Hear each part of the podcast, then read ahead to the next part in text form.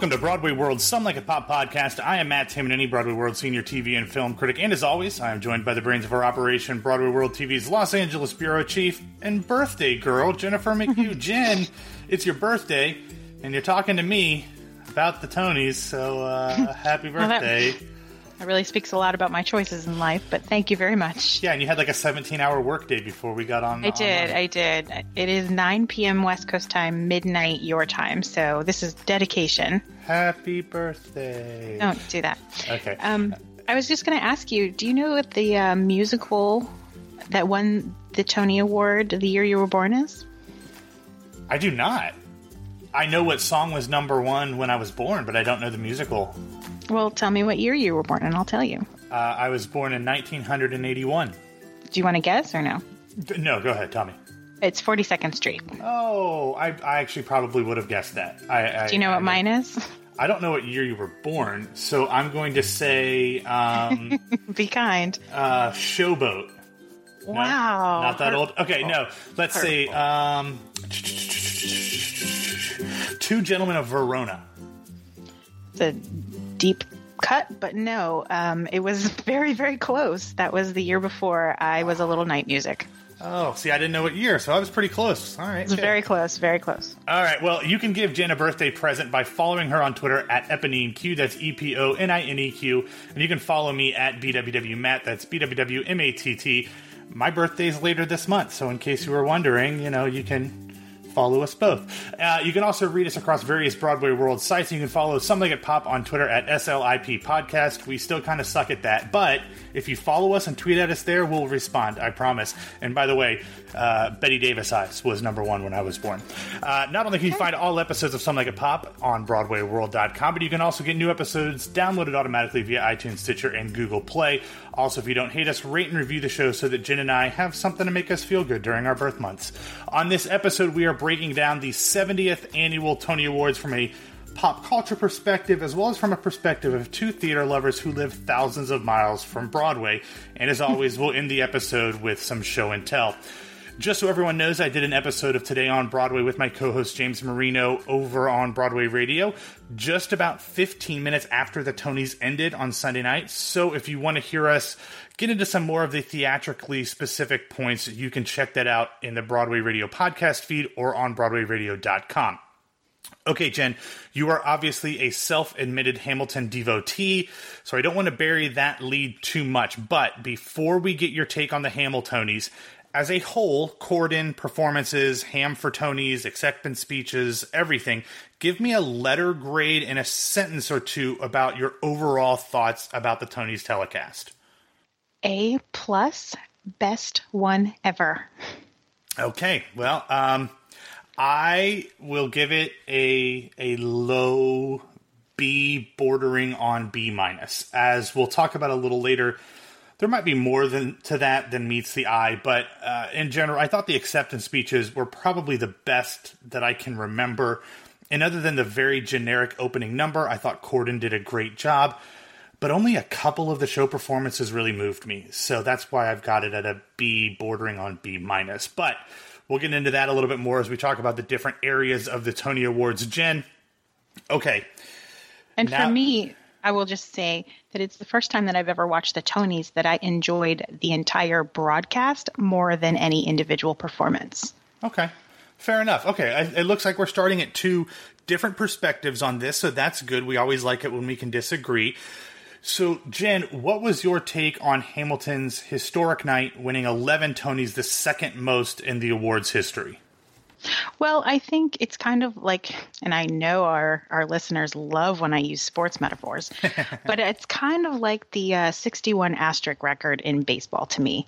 Um, they weren't eligible for the, the 16 they were nominated for because of multiple nominees in the categories, as well as in previous years, there were more categories.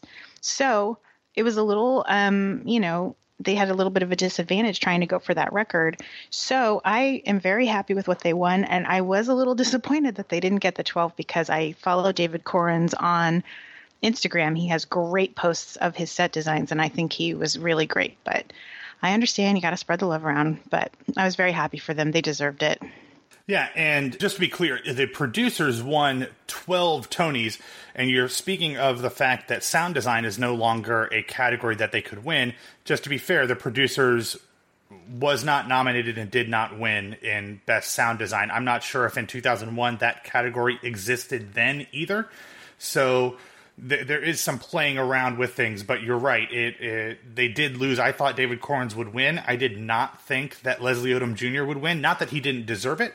I thought though that as is often the case that in that lead category that two actors from the same show would kind of cancel each other out.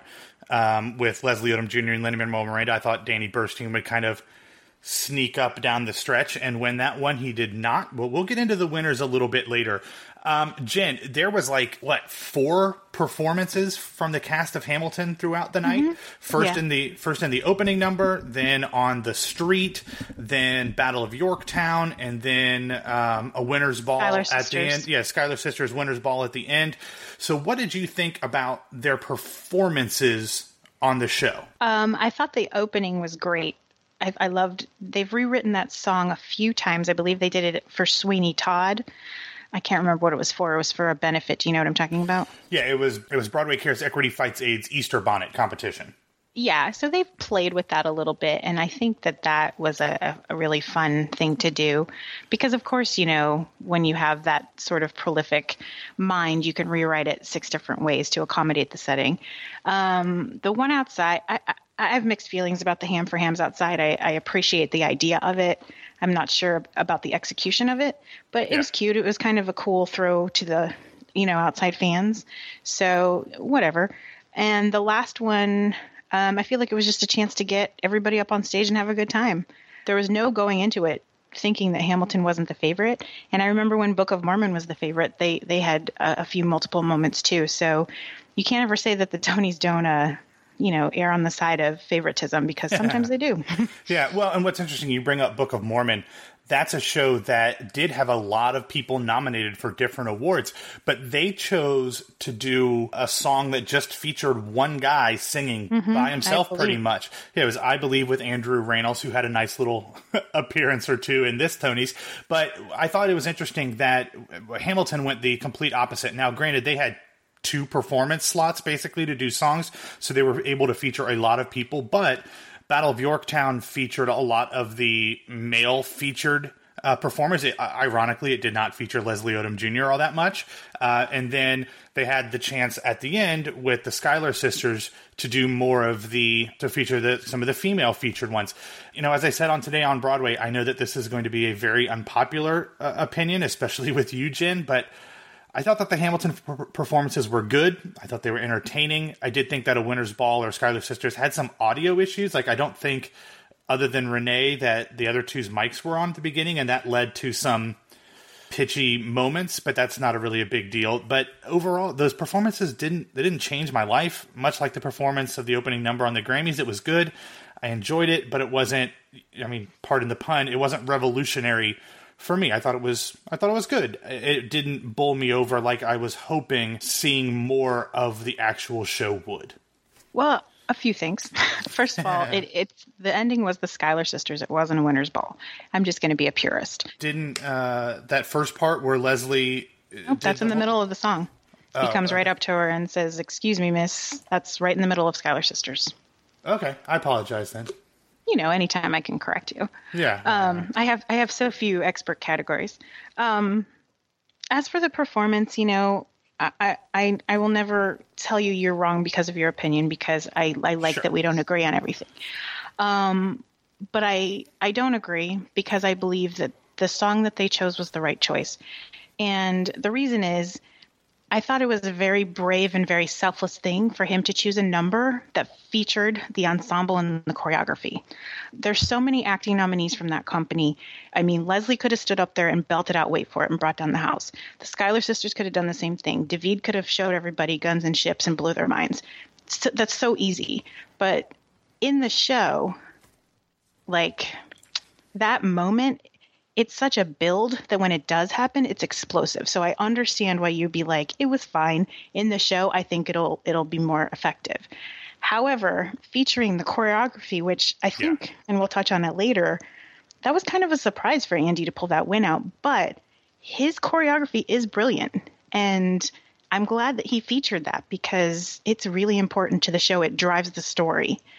And to feature the unsung heroes, the ensemble, I just I loved that he did that. I loved it. And Hercules Mulligan, who actually got to have a moment, you know. Yeah. And you know, Lin and, and David are in it, but it's really about the ensemble and the dancing, and I thought that was awesome. That's a really um, good. That's a really good point because I had not considered it from that perspective. I thought it was, you know, I approached it as getting as many of the male featured performers a chance to to get a little bit in the spotlight. But you're right. When you take a step back, that really is a dance number. There's some singing in it, and all those featured guys get their moment. But that really is about the choreography. So that's a good point. That does put it into a different perspective for me. The other thing is, and you know, we would be remiss without mentioning the events that led up to that day because it, yeah. everyone was clearly heartbroken, and they chose to remove the guns, which was the right choice, unarguably. However, I think the guns bring a lot to that performance because of the way they use it in the choreography and the lighting. Now, yeah. I'm not saying that that lessens the performance and that the decision altered it in any way, but I think it is more effective with the guns. Sure. They made the right choice, but I think it does add something. Yeah, well, and we'll talk about that here in a second. That's something I want to want to mention. But I, I, I think you're absolutely right. It, it what it does is it changes the context of that song. And as you mentioned a, second ago, seeing the song out of the context of the larger show also changes its impact as well. Right. So I think there are a few things working against it in terms of impact, both because we aren't seeing what leads up to it in the course of the narrative, but also when you remove the muskets from that song, it really takes the the idea of the battle out of it and it muddies what that choreography is. So I think those are good points. I think one of the reasons that it didn't impact me as much is part of the context and and kind of moving from there. Obviously jen as you mentioned the tonys occurred uh, just about 18 hours after the largest mass shooting in our nation's history. And as regular listeners, listeners will know I, I live in orlando. It's been a pretty rough week down here. First on saturday with the murder of christina grimmie after a concert that she did here. Then the horrific terrorist attack at the pulse nightclub on sunday morning and, and then we're recording this on wednesday just yesterday uh, last night, a, a two year old was killed by an alligator at Disney's Grand Floridian Resort. So it's been it's been pretty rough down here in Central Florida. So as I was getting ready to cover the Tonys for Broadway World, honestly, uh, the the last thing that I wanted to do was write articles and live blog about a party celebrating people pretending to be someone else. Uh, you know, other than going to the grocery store on Sunday, I just watched local and national news up until about 4 p.m. when I kind of had to start working. The the first thing that I did was I put together an article that included tweets from Broadway stars sending their love and thoughts to the victims, to their families, and all of Central Florida, and to the LGBTQ community as a whole, since Pulse Nightclub is primarily a, a gay bar. And as I did that, and then I moved into to covering the red carpet, and I saw all of these genuinely loving and giving and compassionate people, uh, it, it, did start to turn my mood around to the point where by the time the broadcast started, I, I, I'm not going to say that I was in it as much as I would have been or as much as I have been in the past, but I do think that that colors my appreciation for the night as a whole. I'm not a native Floridian. I've only been here for a few years, and I am not, you know, other than covering theater here, I, am not really a part of the Orlando community. But it's still knowing that it's just you know a few miles, ten miles from my house, it, it, it, it's it's impactful. So when we went into the cold open and James Corden um, was standing with his you know with his back to the to the rest of the Beacon Theater, and you saw all of these hundreds and over a thousand, two thousand people, and you could feel the love and compassion coming from that room to everyone that was impacted by this senseless tragedy. It, it was really, really moving for me, and and I don't know that I would have felt the same way about the show as a whole if this event hadn't happened. I, I don't I can't tell you one way or the other.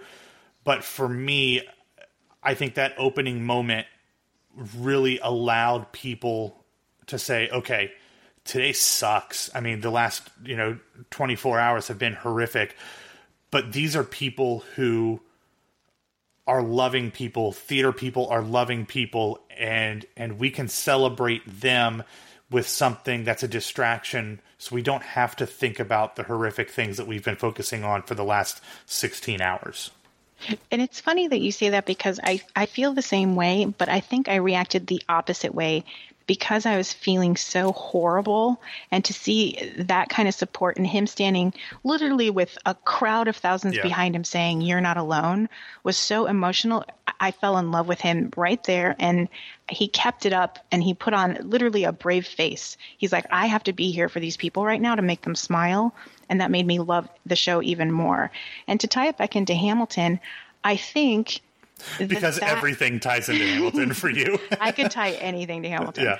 But in that performance, I feel like Lin's emotion played a part in that. I think he was visibly shaken up the entire night, as you could see in his speech and when watching his fellow actors accept their awards. But I think in his performance, saying those words in a battle with guns, I think he was visibly affected. And that's what made it really emotional for me because his voice almost shook at the point when he said freedom for America because it was almost to me like he was saying freedom for America and this is how you treat your freedom. yeah. And maybe Yeah. I'm reading into it, but that's how I felt and it was really emotional and it hit the notes for me. And granted, I have seen it, so contextually I know where it's Sure. coming from, but it worked on every level for me. I was so incredibly proud of them. if I wasn't in my trying to communicate my emotion, I wasn't clear. I the Tonys as a whole and the giving nature of the Broadway community really helped change my mood, and I appreciated it. It didn't solve all of the emotions that I was going through, but it, it definitely helped. But I agree. I thought James Corden, from that moment forward, did a great job. I thought the opening number was kind of generic and kind of a retread of what we'd seen done much better with Lin's lyrics and uh, and Neil Patrick Harris doing the "We Are That Kid" from a few years ago. I thought that was a better version of what we saw this year. But overall, it was a nice opening. I thought it was a, a little wandering and a little unmelodic, but it was well delivered, and I thought there were some really great bits. You know, we didn't see too too much of Corden. He came in, did his little things. He didn't try to do any huge long things. I mean, I think the longest bit we had was like the Law and Order thing, which I thought was hysterical. Um, I thought that was great. I thought the accounting firm thing where they have to be on stage for 15 seconds and he just stands there was great. The only thing that I really didn't understand, and it's not that I didn't like it, was I was disappointed that they effectively, it was a kind of a different cut, but they re aired the carpool karaoke. I have no problem with them doing the carpool karaoke there, but if you're going to do that, they did um, You'll Be Back, but then why did we see more of Guns and Ships and then we did One Day More? If you're going to do that again, why not do different songs? You can have those same people in the car just do some other songs. Why do a rerun of what we saw on Monday night's, you know, late late show or get some more Broadway specific people in there. I mean, those are all Broadway people obviously, but they are known to the wider pop culture. You know, get some of the more Broadway specific people to do a Tony's only episode. So that was a little disappointing. But other than that, I thought James really acquitted himself well to his first American awards show hosting job. I think he is dynamic. Yeah. And I mean, to be fair, this is a CBS commercial, and that bit was shot for the Tonys. They aired it on his show, it went viral. But there were people I knew that watched the Tonys that hadn't seen it. And I think that was the effect. I agree with you that maybe they should have just driven around another block and did some more. Yeah. You know, why not? But I think that the entire point of it was to do it for the Tonys. So I mean it's it's at the end of the day it's marketing for CBS. Yeah. Well, yeah, and, and you're right. Maybe if they shot it for the Tonys and said, hey, this would be a really good way to get people to watch the Tonys by putting it on the Late Late Show rather than in reverse, um, that could be. I was just, it, it just felt like a wasted opportunity to show something different. Um, but either way, those carpool karaoke's are almost always great, no matter They're- who's in the they car. get better. so- They get better every week. I watched the Red Hot Chili Peppers one this morning. I haven't and I watched it yet. Crying. I don't. I don't care about the Red Hot Chili Peppers at all, and they were hilarious. so I highly recommend. Yeah. Okay, so let's go from that quasi filmed performance to the performances of the shows. Both the what do we call? I mean, they're not technically ham for hams. Are they ham for Tonys? Whatever they are, the street performances. Let's talk about let's talk about those first. Then we'll get into the show performances. Jen, you kind of mentioned at the top of the show what you thought of those, but just a little more detail in, into maybe some that you liked, into some that you didn't, or just in general. Why do you think it, they didn't land as well as they could have? It was just bizarre. It felt like it was it was a little chaotic. You know, these people ran out, they sang 10 seconds of a very mm-hmm. well-known show tune and by the time you like got adjusted and realized what they were singing, we were singing, singing, we were in commercial. So it was just a little bit jarring. Either I thought they should do a little bit longer or I, I don't know the solution. I so so appreciate the idea, and again, another tribute to Hamilton. So I'm always going to be on board. Shocking. But I don't know. It it felt a little off kilter for me. Yeah, I, I I think we're on the same page there. It's a great idea. I love the idea of of Broadway folks celebrating the heritage of the musical theater because not just musical theater because it, but you're not going to get up there and do a speech from you know who's afraid of Virginia Woolf but I think that goes into the it, it ties in well to the opening number that a lot of the people who were nominated who were in those shows who were performing grew up loving theater in ways that is not what normal kids grow up with. And the fact that they could get up there and celebrate that and to show that I went from being the kid who memorized these cast albums, whether they were on vinyl, 8 track, cassette tape, CD, MP3, whatever they are, um, it was a nice moment. But I do feel like it was underserved by being like, you know, three measures. You know, give them 16 bars at least. You know, let them let them do something so we can actually appreciate it. I know it is a TV show, so it's all about time. And granted, they blew right through their the normal time schedule, but that seemed like it was by design. So yeah, I was a little disappointed. None of them really seemed all that incredible to me, other than the first one. the 1st one to me was pretty impressive because if you combined the net worth of the people on that little mini stage, you've Andrew Lloyd Webber on the tambourine. Yeah, you've got a gross domestic product of of a number of of countries in the world with Lin Manuel Miranda, Sara Bareilles, Glenn Slater, Edie Brickell, Steve Martin, and as you said, Andrew Lloyd Webber on the tambourine. That was pretty cool. So I love the idea. Cool. I hope that in the future they're able to do something like that, but a little more effective. Now, for the show performances, we've talked about the Hamilton ones. So, Jen, you love them. I was okay for them, but other than Hamilton, what what stood out to you as something that you haven't seen any of these shows? I haven't seen any of these shows. What was something to you that stood out as really getting you interested in a show that you didn't really maybe know a whole lot about? Well, I know for a fact we're going to disagree on this, but I will say the Tonys overall are an embarrassment of riches. And I am so happy to have this one night where I can see all these performances, and the weakest one still blows my mind. so for me, and I know you'll disagree with this, I really want to see School of Rock. No, you're not going to get an argument from me. I I thought that was remarkable. Those kids are incredible. They had the best energy. It was so positive, so fun. I love that movie and I thought they captured the spirit of it amazingly. And it just looks like a great time and I was from the second the lights came up, I was like I want to see the show. Yeah, I, I think you're absolutely right about the kids being really impressive. Alex Brightman is a remarkable talent. And if you would see him from the time he was cast to now, he works so hard in that show. He has lost so much weight. He eats about 4,000 calories a day to try to keep the weight on to, to mirror the schlubby Jack Black look, but he just can't do it because he works so damn hard. That song itself, I think, is it doesn't go anywhere. It's very melodically the same throughout. That's not a knock on the kids. It's a knock on Andrew Lloyd Webber, where it's just the same thing for a long stretch of time. But it is a really exciting number. It's really catchy. It's got a nice hook. The kids are great. But I do think that one was really good. What's interesting to me is, is that that's the one they let off with, is that that was the first musical performance. I, I'm kind of surprised by that because it's not necessarily one that has a whole lot of star power. It is one that has a a star as the writer, and Julian Fellowes, who is the writer and creator of Downton Abbey, did write the book. And it's got a name of a movie that people know, but it's not one of those shows that when you think of the Broadway season, you think School of Rock. It opened in December, you know, so I was kind of surprised, but good for them. So yeah, I like that one. I, I'm not going to argue. What else? What else came to mind for you? All right. Well, here I think is where you're going to disagree with me. With the exception of, you know, the godlike Hamilton and School of Rock, I wasn't interested in any of the other new musicals. Really? Yeah, I was all about the revivals. Spring Awakening, it started out here, and I tried to see it when it was out here. Fiddler, again, the same thing with uh, Hamilton, really featured the dancers in the ensemble. respect. Um, she loves me. I I'm in love with every person in that cast, and I want to be best friends with them. And Jane Krakowski is inhuman, and I don't know how she exists. She's remarkable.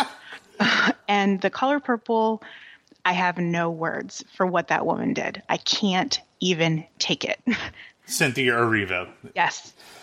Okay, well let's go through these these uh, these revivals. Spring Awakening, I'm on record as I just don't get that show. I was I was shocking.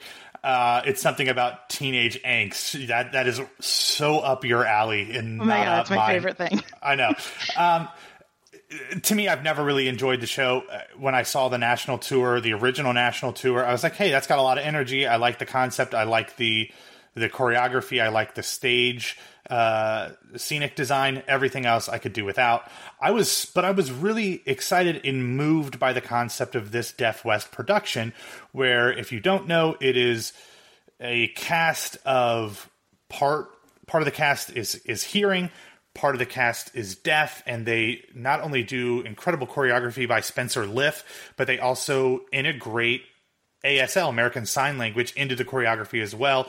And for the actors who who are deaf, they have other actors and musicians who provide the voices for them while they're signing. So I I was blown away by the idea and the concept. The song that they did, "Bitch of Living," it just it One did nothing. Faves it did nothing for me. I thought it was not a good showcase, and it could also be partially. I don't. I mean, this is a a, a side reason because I just didn't enjoy the song. I love Krysta Rodriguez, who literally sat on a chair the entire number, just on the side of the stage, and we almost never saw her. So I would have loved to see her do some more. Um, in terms of Fiddler on the Roof, I love that show. That number did nothing for me.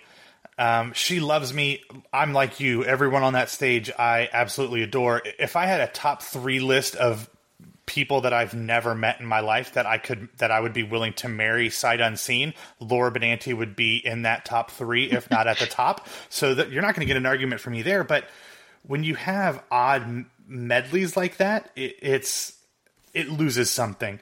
I will agree with you though that the color purple and Cynthia Erivo was a shaking jarring, awe inspiring performance that I don't. I, we'll talk about.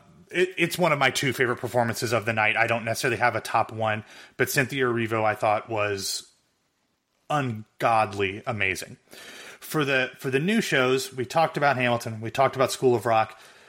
I really wanted to love Shuffle Along, and I really enjoyed I, the choreography, but agreed. and I love all those people, but it was just a meh number for me. Um, Bright Star. Eh. um, Carmen Carmen Cusack, who who was who sang that song, I, I think she's in uh, got an amazing voice, and she showed why she's kind of been one of the breakout stars of the season. But that performance, meh.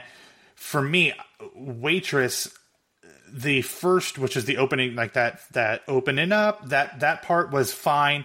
I was really disappointed when Sara Bareilles came out because I was like, oh, I love Sara Bareilles, but why is she taking time away from the cast?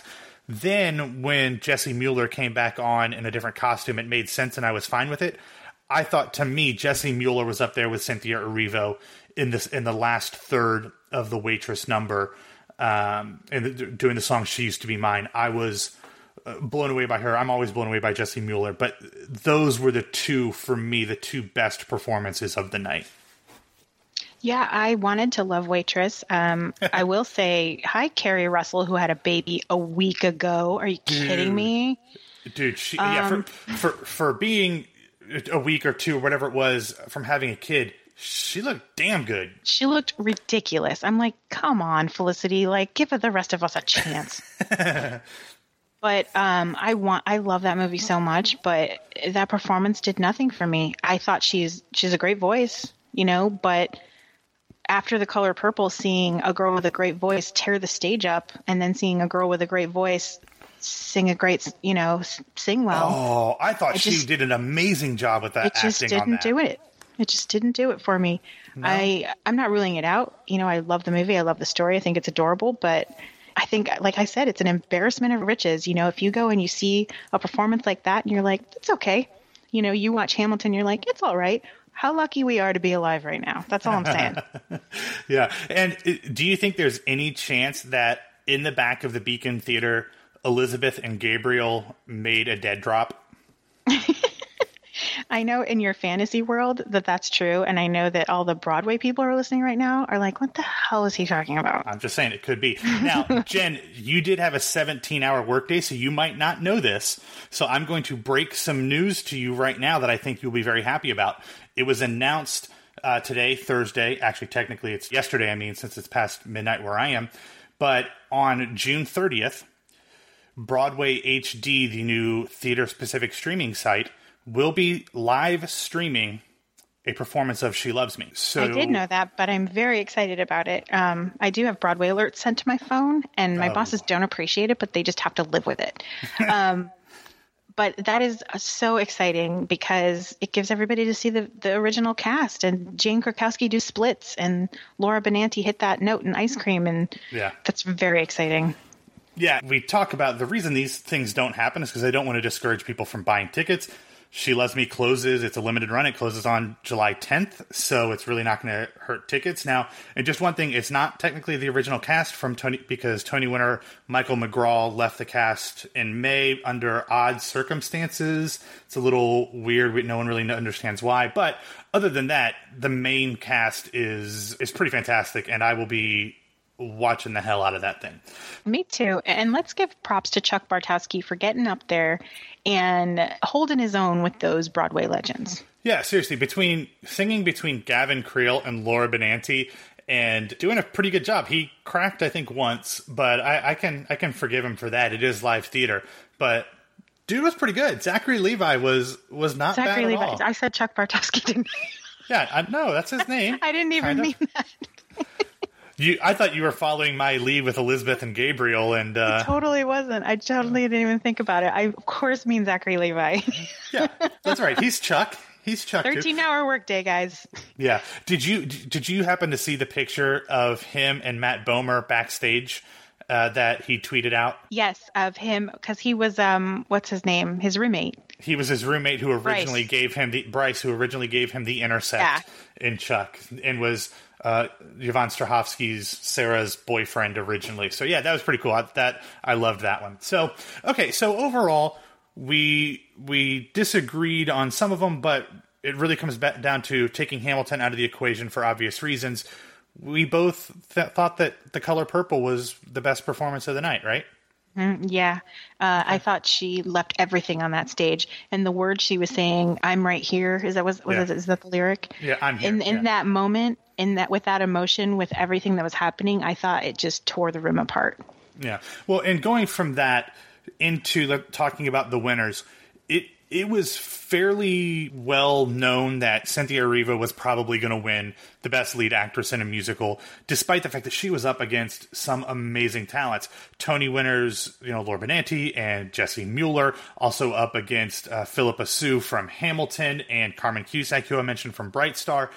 But almost, I don't, I haven't gone back. I didn't look at that when I was watching the performances, but I'm pretty sure that as soon as they named Cynthia Erivo as the winner, every other woman in that category either stood up or started clapping incredibly enthusiastically because I think everyone else in that category understands that even though Cynthia Erivo was making her Broadway debut, that she is not only a special talent, but she seems to be just an unbelievable loving and caring and generous and respectful person and I think even though she's a British actress who um, is known not prim- not only but uh, primarily for doing classical works, for doing Shakespeare over in the West End, I think she has become a Broadway heavyweight that we're going to be seeing a lot from in years to come. And she's standing on the stage with Heather Headley. Yeah, you know that's a good point. You know, and Jennifer Hudson. She wasn't in the performance, but she's on the stage with powerhouses, and she it, it was amazing. It was oh, it was such a good night. well, and then going in from that, and and it shows what a genuine human being she is because she was one of the people that gave eh, just an incredibly lovely acceptance speech And we didn't really talk about this in the Hamilton section, but because there were so many Hamilton people that won, we heard of a, a lot of Hamilton acceptance speeches. We'll we'll save Lin for a separate discussion here in just a second because his is kind of in its own category. But between David, Leslie, Alex Lacamoire, um, and for me, my personal favorite of this group, Tommy Kail's speeches, I thought they were just, it just showed that not only are they you know, doing great work with that show, but they just seem like they're good dudes and they're people who really care about the work and they really care about each other and they care about what they're putting out in the world. So while I would have loved a Mark Rylance blank verse kooky acceptance speech or or you know somebody to do something weird, it's really hard for me to argue with most of the acceptance speeches of the night because tinged with the emotion of Orlando a lot of them were serious and were reflective, and it really made a difference. It really showed how genuinely human theater performances are compared to the stiff, wooden, uncomfortable, self aggrandizing speeches we get from things like the Oscars. They were, and there were so few people listing names you yeah. know and and the people that did they were looking around the room saying thank you sir. Thank you. Not yeah. my agents my managers my producers my publicists. And it did feel more genuine. I also have to mention leslie who i thought was incredibly stoic and um, dignified when he was thanking everybody. He he looked like he was genuinely overwhelmed as well as renee who i thought was just adorable. I will get off hamilton. The thing that that moved me the most was Franklin langella yeah. I thought just as a heralded actor and his presence and his dignity and how he took that moment, you know, to be so say the, all the right things. And there was the, I've never heard a room so silent with that many people. It was just a beautiful moment. Yeah, we're, we're going to talk about Frank Langella's speech again here in a minute, but um, it was remarkable. I, he is undoubtedly one of the greatest actors of the 20th and 21st centuries, both on stage and on screen. Uh, he is an icon, and one of the things I was doing on Tony Night is I was one of the live bloggers over at Broadway World. And after his speech, I, I don't remember what I wrote, but I wrote something in the live blog, and my boss, our CEO, wrote back and said, "If you like that speech, you've got to read his book." So I now have it from Amazon; it's on its way. He has um, his first memoir, so to speak. There's another one apparently coming out as well, but I, I didn't really know a whole lot about him other than he was with Whoopi Goldberg for 20 years. Um, wow, than, I did not know that. Oh yeah, Bef- before Ted Danson, that him and uh, Whoopi Goldberg were in a relationship for 20 years. Um, but he just, what an amazing speech to talk about um, his brother who was going through dementia and Alzheimer's, like his character is in the in, in, in the play The Father that he won for, and then talking about his family, and then transitioning into talking about Orlando. It, uh, to me, it was the most moving because it was so heartfelt and and so poignant. I don't want to say much more about it because I'm going to mention it here again later.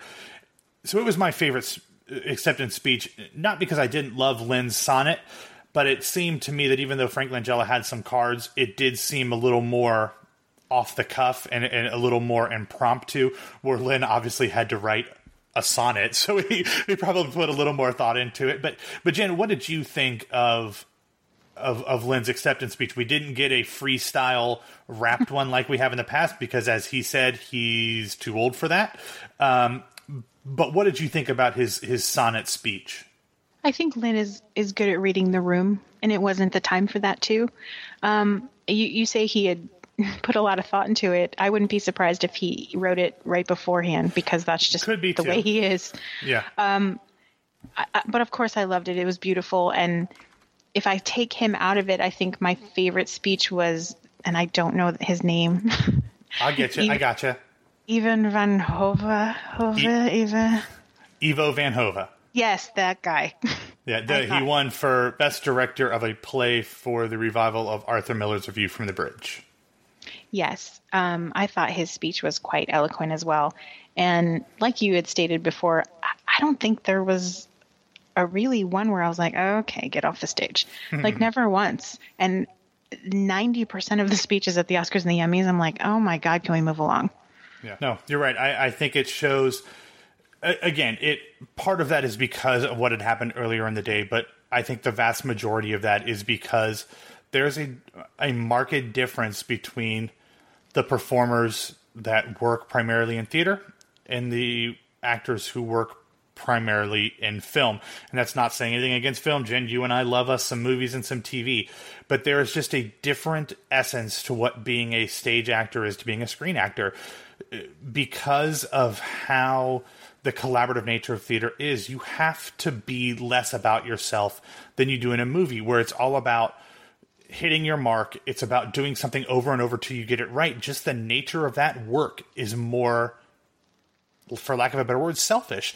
And and I think when it comes to speeches like that, when you're making a gazillion dollars a film, you got a shit ton of people you got to thank. So I understand thanking the, the the agents and all that stuff, but when it comes to a an awards show for theater people, it's about thanking your collaborators, and and I think that really showed through, and I think that was one of the strongest parts uh, of the Tony broadcast.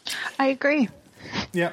All right. So, did any? What did you think of any of the presenters? I was pretty impressed that the majority of the presenters were theater people.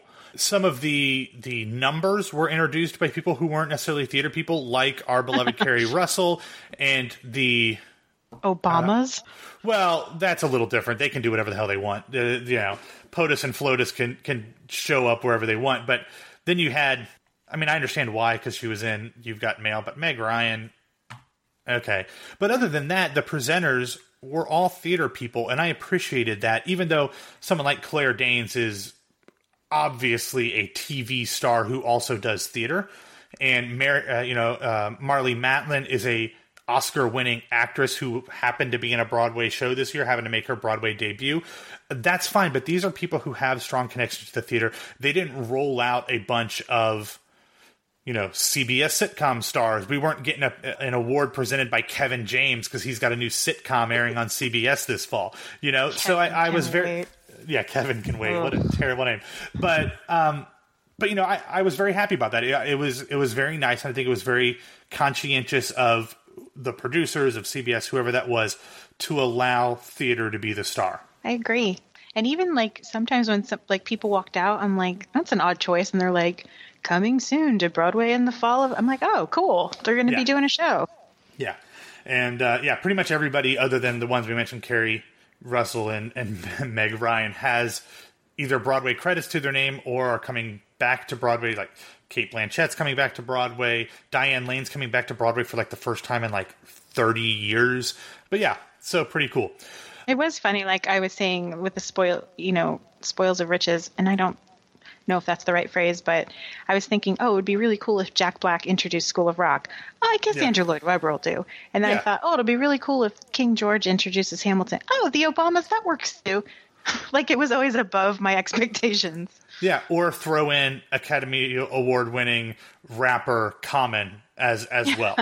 you know, it, so they got two introductions. I did think it was a little a little weird that Shuffle Along did not get an introduction, but Hamilton got two. But you know, when you got the Obamas dropping in for a uh, for a video package, what what are you going to do? Oh, and by the way, before we move on to show and tell, how cool was it to see James Earl Jones and Angela Lansbury back on stage together? That's it's that was pretty amazing. Yeah, Angela Lansbury at the age of ninety coming back to Broadway this season. Amazing. Yeah. Um, be- before we get to show and tell, I was just going to ask you if you were surprised by anything or if you were disappointed in anything award wise. Award wise, no, because other than other than the creative ones, the design ones, um, I got a lot of those. I got a number of those wrong. Other than that, and Danny Burstein, which I mentioned earlier, I got them all right. Like I, they were, and I'm not saying that because I know everything. I'm saying that because that was kind of the critical consensus. I mean, everybody mm-hmm. kind of knew who was following the awards that that's what it would be. Um, I guess I was a little surprised that Chuck Schumer got a shout out you know, and he was there in the audience. So, sure, sure. yay, Chuck Schumer for getting some tax breaks for Broadway. But other than that, not really. I mean, um, I'm trying to think. Uh, I mean, the fact that Jessica Lange still looks like Jessica Lange. Yeah, still looks like Jessica Lange, however old she is, and you know, in her late sixties. And oh yes, here's the one thing that surprised me: Audra McDonald is 46 years old, pregnant, and kicked above her head in the shuffle along performance. That that did happen. It did. I watched it again today just to make sure that I didn't hallucinate. 46, yeah. pregnant, and kicking above her head. So that's cool. You know, when I call in sick because my right arm hurts, I'm going to think of that. Yeah.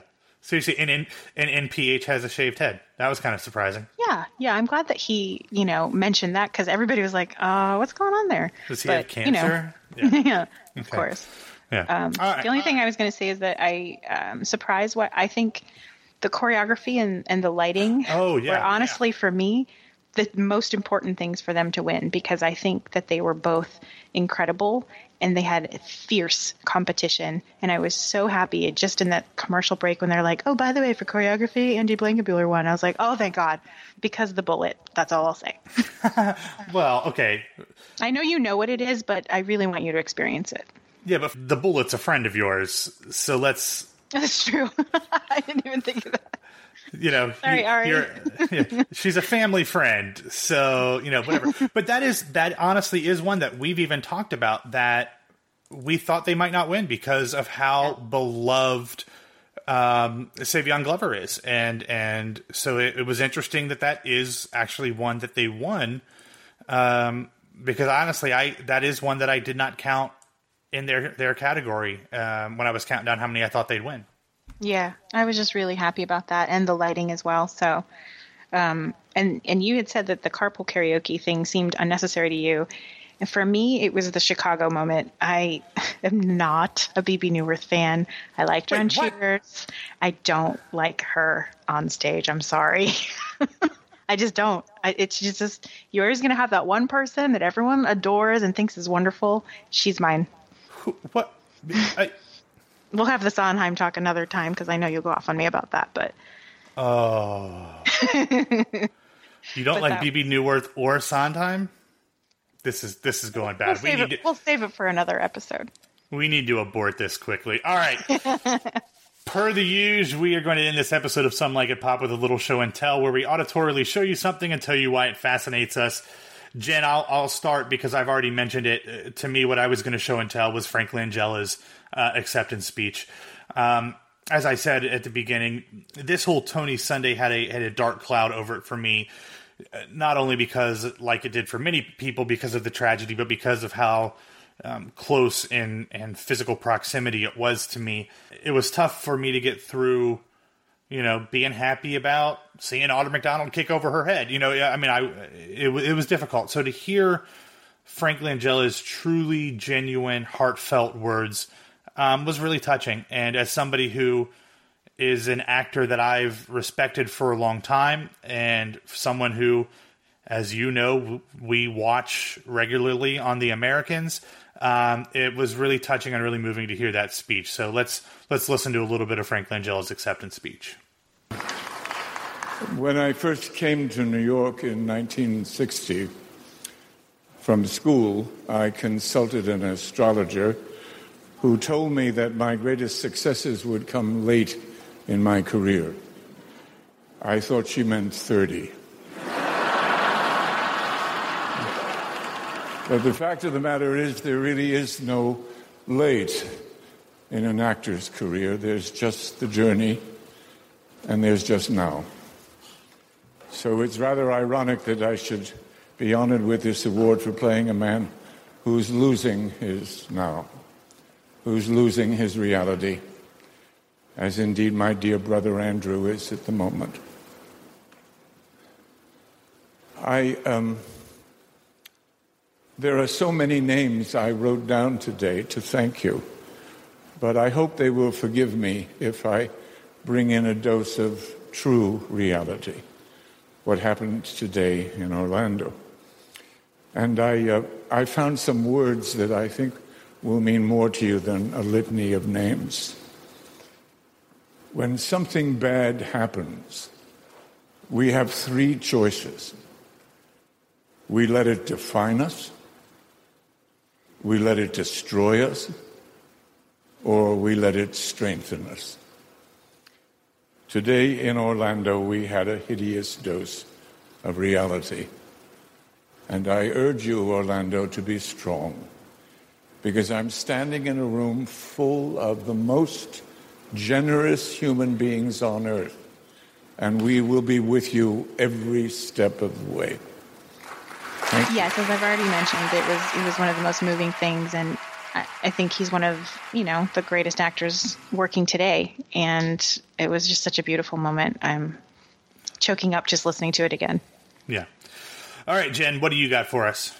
Well, you mentioned the Law and Order montage before, which I thought was such a great moment because I feel like that's such a staple in New York, especially with theater hmm. actors who need money. But I think my favorite moment of the night was James Corden's introduction of Bar- Barbra Streisand. I thought it was just great the way he was trying to prep the room and he himself couldn't even deal with the fact that she was there. Granted he, you know, he's a showman and he uh you know was was playing it up, but I think that that really ended the, the evening on a high note and everyone felt that way. You know, the majority of people worship her. There, there are some haters. You know, she's she's some people's Bebe Neuwirth, but um, she's a longtime hero of mine and my mother's. And his reaction, I just thought was hilarious. So it's it's really quick, but I just thought we would play that. the Broadway stage in 1964, but it's clear that Broadway never left her. She has recorded and released 195 Broadway songs, not including her upcoming album, which contains 14 more. Now, I should tell you, there are medical staff standing by for the many of you that on hearing her name may collapse. To be honest, struggling myself. Ladies and gentlemen, Barbra Streisand! One thing that I can say for sure about James Corden is that he is not asthmatic. I can tell by the way he I can tell by the way he took that uh, that hit of albuterol being a a an asthmatic for 31 years. I know he did not fully breathe that into his bronchial tubes, so uh, that was just a prop. So uh, oh, that's, I, such a di- that's such a director comment. Yeah, well, you know, it happens. and the only other thing I'll say about Barbra is how many people do you think waited around all night as they kept teasing her and she's at the very end? How many people do you think were really unhappy that she didn't actually sing? Was she rumored to sing? I, I never no. heard that she was singing. No, but I think when people say, coming up, we've got performances from She Loves Me, Hamilton, and also Barbra Streisand. Like, I don't think they said it or even implied that she was singing, but I think it's the Tony Awards. The assumption is that Barbra Streisand's going to sing. So I think there are probably a number of people because I know because my dad and mom said to me, "What?" Uh, they I, they didn't watch it live, but because uh, that was way past their bedtime at you know 4:05 in the morning when it finally finished. But they texted my dad was like, "What? Barbra Streisand didn't sing?" So uh, I think there are probably some people of a certain generation who were disappointed. The other thing I was going to mention is that I believe they released that it is the highest rated Tony's broadcast in 15 years. Did they say? 15 years. It in the key demographic between 18 and 49, it uh, was up 60% over last year, and it was the largest in terms of total viewers. Last I saw, it was at about 8.64 off the top of my head million viewers, um, which is the largest in 15 years. Obviously, that has a lot to do with Hamilton. But what's what's also impressive, and and Jan, you know this, in 15 years, the landscape of broadcast television television has changed tremendously. So that's mm-hmm. actually like when you talk about Hollywood box offices, you have to adjust for inflation. You really have to adjust for deflation in terms of ratings because 15 years ago in in 2001 there were not nearly as many cable networks, and B, not nearly as many people who had cable to be watching something else. So that's even more impressive that it outdid every year going back that far. So kudos to them. I don't see any possible way that next year is able to repeat those numbers because it won't have the, the juggernaut of Hamilton to to push it through. But nonetheless, it was a really good win. Anytime you can get more eyeballs on something theater related, as far as I'm concerned, that's a win. I agree. And I am not discrediting Hamilton in any way because I think it's the greatest thing ever. I think you got to give a little props to James Corden on that because True. he has become a bit of a viral sensation with these carpool karaoke's and other skits he does. And I think that that in CBS's favor worked for them a little bit. I think people are really enjoying him and they said, I'm going to tune in and see what he's made of as a host. And I would not be surprised if we see a run from him like we had from Neil Patrick Harris if he is is kind of the the annual host for a while now. I agree. I, I, mean, I'm all for it. I love seeing guys who are famous for TV and movies getting up there and being like, "Yeah, but really, I'm a Broadway guy." I love that. Yeah. Yeah, I mean he he is a Tony winner, uh, so he he does have a Tony under his belt. And speaking of which, if you haven't seen, if you didn't get to see James Corden in either his first Broadway show, The History Boys, or in his Tony winning role of One Man, Two Governors, they are the National Theatre Live from London, where One Man, Two Governors um, originated, is going to be streaming that into movie theaters. Let me grab this piece of paper because uh, I have it written down here.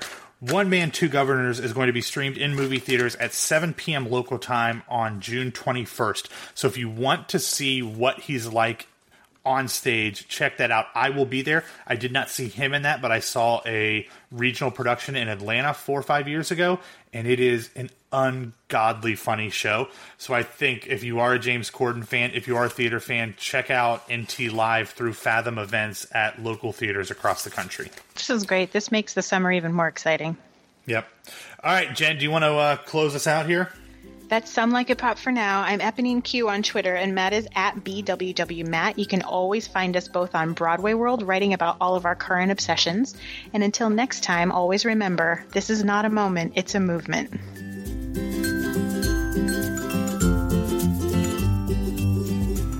Thanks for listening to this episode of Broadway World Some Like It Pop podcast. You can find all of our episodes on BroadwayWorld.com, and you can get new episodes on iTunes, Stitcher, and Google Play. So make sure to subscribe, download, and share the gift that is Some Like It Pop.